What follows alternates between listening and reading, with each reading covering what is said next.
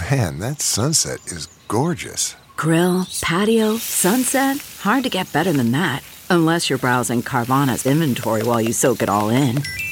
Oh, burger time. So sit back, get comfortable. Carvana's got thousands of cars under $20,000 just waiting for you. I could stay here forever.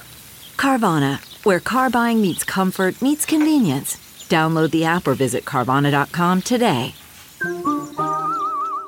Good morning, everyone. I'm John Pertzborn at Fox 2 with your St. Louis news driven by Bomarito Automotive Group. A man is carjacked in Washington Park around 2 this morning at Kings Highway and Bunkum Road. The driver says the carjacker stole his car and then drove west on I 64. The driver was not hurt. Illinois State Police are investigating. And there's a fire this morning. It heavily damages a building in North St. Louis. Started just before 2:30 on North Newstead Avenue at Natural Bridge. Uh, there was heavy smoke and fire fire on the second floor of the building. It was put out. Nobody was found later inside. A St. Louis County jury finds Dominic Yoko guilty of 16 counts of felony sex crimes, along with being a predatory sex offender. The 22 year old Florissant man assaulted nine girls, all under the age of 14. This happened between 2016 and 2018. All nine victims testified, as did several witnesses. Yoko will be sentenced on December 1st. From the Fox 2 Weather Department, we start off off, bit on the cool side this morning, but warmer than earlier this week. We got mid 60s as you walk out the door, upper 80s by this afternoon. A summer feel this weekend with highs in the upper 80s and low 90s and overnight lows in the upper 60s. Partly cloudy today. Sunshine Saturday and Sunday for the Oktoberfest in Belleville and the Great Forest Park balloon race.